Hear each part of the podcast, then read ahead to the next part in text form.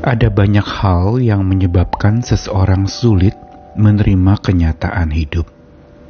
Hidup di dalam angan-angan semata dan tidak berpijak pada kenyataan. Salah satu yang menyebabkan sulit menerima adalah karena hidup orang itu masih terbelenggu oleh berbagai macam pengandaian. Apa artinya? Mengandaikan ini, mengandaikan itu, seandainya begini, seandainya begitu. Dan itu yang sering menjadi bahasa orang yang menolak kenyataan. Dia ingin mengulang kalau bisa apa yang sudah terjadi. Dia ingin untuk supaya apa yang sudah terjadi itu tidak terjadi dan itu berarti menyangkal serta menolak. Dan di sinilah problem yang sering terjadi, menyebabkan orang tidak mampu untuk menerima kenyataan. Karena selalu pikirannya, hidupnya terbelenggu oleh pengandaian demi pengandaian di dalam dirinya. Saya Nikolas Kurniawan kembali menemani di dalam Sabda Tuhan hari ini dari dua bagian firman Tuhan. Yang pertama dua Tawarik 13 ayat yang ke-18. Demikianlah orang Israel ditundukkan pada waktu itu, sedang orang Yehuda menjadi kokoh karena mereka mengandalkan diri kepada Tuhan Allah nenek moyang mereka. Lalu Yeremia 17 ayat 5 sampai 8. Beginilah firman Tuhan, terkutuklah orang yang mengandalkan manusia, yang mengandalkan kekuatannya sendiri, dan yang hatinya menjauh daripada Tuhan. Ia akan seperti semak bulus di padang belantara. Ia tidak akan mengalami datangnya keadaan baik. Ia akan tinggal di tanah angus di padang gurun, di negeri padang asin yang tidak berpenduduk. Namun diberkatilah orang yang mengandalkan Tuhan, yang menaruh harapannya pada Tuhan. Ia akan seperti pohon yang ditanam di tepi air, yang merambatkan akar-akarnya ke tepi batang air, dan yang tidak mengalami datangnya panas terik, yang daunnya tetap hijau, yang tidak khawatir dalam tahun kering, dan yang tidak berhenti menghasilkan buah. Dua bacaan sabda Tuhan yang pertama tadi dari dua Tawarik pasal 13 diungkapkan dalam satu adegan atau momen di mana orang Israel berperang dibandingkan di situ antara orang Israel dengan orang Yehuda yang sama-sama sebenarnya orang Ibrani tetapi ada perbedaan. Orang Israel ditundukkan atau ditaklukkan atau kalah pada waktu itu. Sedangkan orang Yehuda justru menjadi kokoh. Apa rahasianya? Orang Yehuda mengandalkan dirinya kepada Tuhan Allah nenek moyang mereka. Kata penting di situ adalah pengandalan diri. Kalau mengandalkan diri kepada manusia atau kepada pikiran diri sendiri, maka tentu saja dia akan akhirnya tidak kokoh, lemah, mudah ditaklukkan dan ditundukkan. Dan Yeremia 17 ayat 5 sampai 8 menegaskan lagi ayat yang sudah sering kita dengar membandingkan antara orang yang mengandalkan manusia dengan orang yang mengandalkan Tuhan. Orang yang mengandalkan manusia itu dikatakan terkutuk. Dan mengandalkan manusia ini juga termasuk dan sama dengan mengandalkan kekuatannya sendiri. Dan hatinya menjauh daripada Tuhan. Berarti orang-orang yang demikian adalah orang yang juga mengandalkan akan pemikirannya.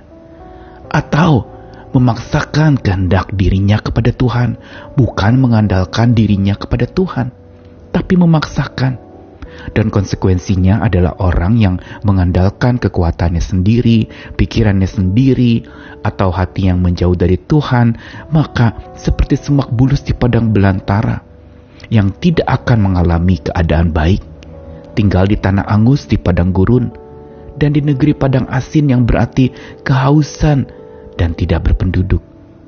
Namun orang yang mengandalkan Tuhan dan menaruh pengharapan kepada Tuhan seperti pohon yang di tepi air, merambatkan akar-akar ke tepi batang air, tidak mengalami datangnya panas terik, daunnya tetap hijau, tidak khawatir tahun kering dan tidak berhenti menghasilkan buah. Peringatan dan pengingatan dari sabda Tuhan hari ini ingin mengajarkan kepada kita tentang pengandalan diri kepada Tuhan.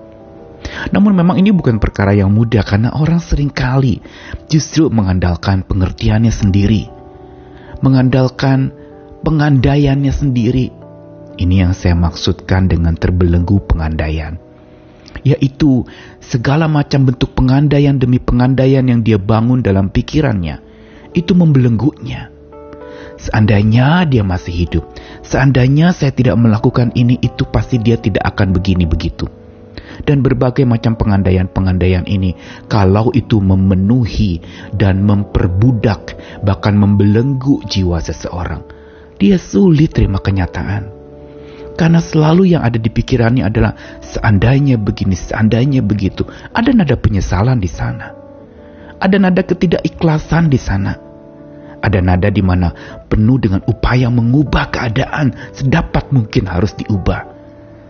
Seandainya ini, seandainya itu, tapi ini bukan penyelesaian yang sesungguhnya. Karenanya dia sulit menerima kenyataan.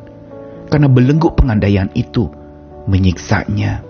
Dan ini juga yang menyebabkan seseorang lupa mengandalkan Tuhan Sang Maha Hidup lupa mengandalkan Sang Maha Hidup. Kenapa? Karena mengandalkan pikirannya sendiri dengan pengandaian-pengandaiannya, dengan segala mimpi-mimpinya dan penyesalan-penyesalannya.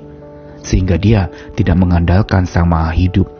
Dia andalkan pikirannya sendiri dalam menjalani hidup. Dan orang yang mengandalkan dirinya kepada pengandaian-pengandaian dalam hidupnya, dia akan abai untuk menggapai kekuatan Tuhan di dalam menjalani hidupnya.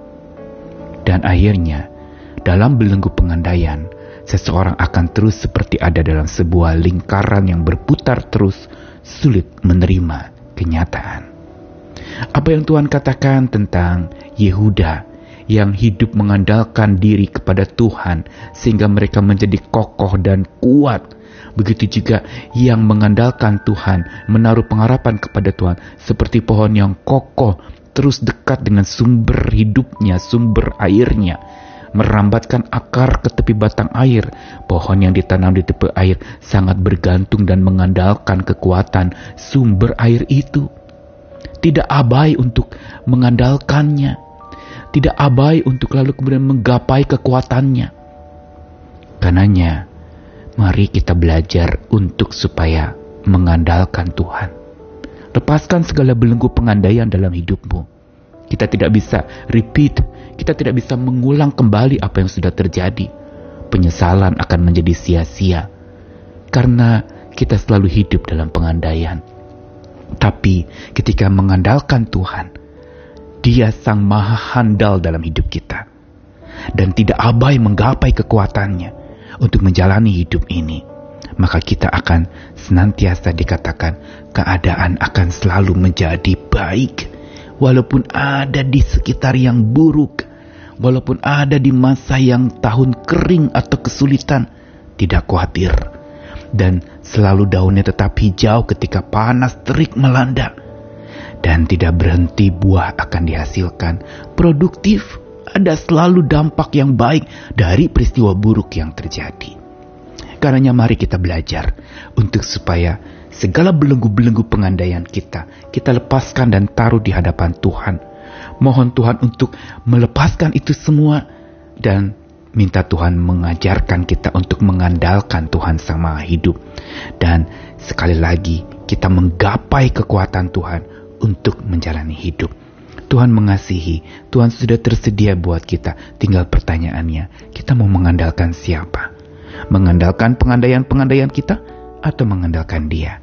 Tuhan mengasihi kita, Tuhan menyertai dan menemani senantiasa. Amin.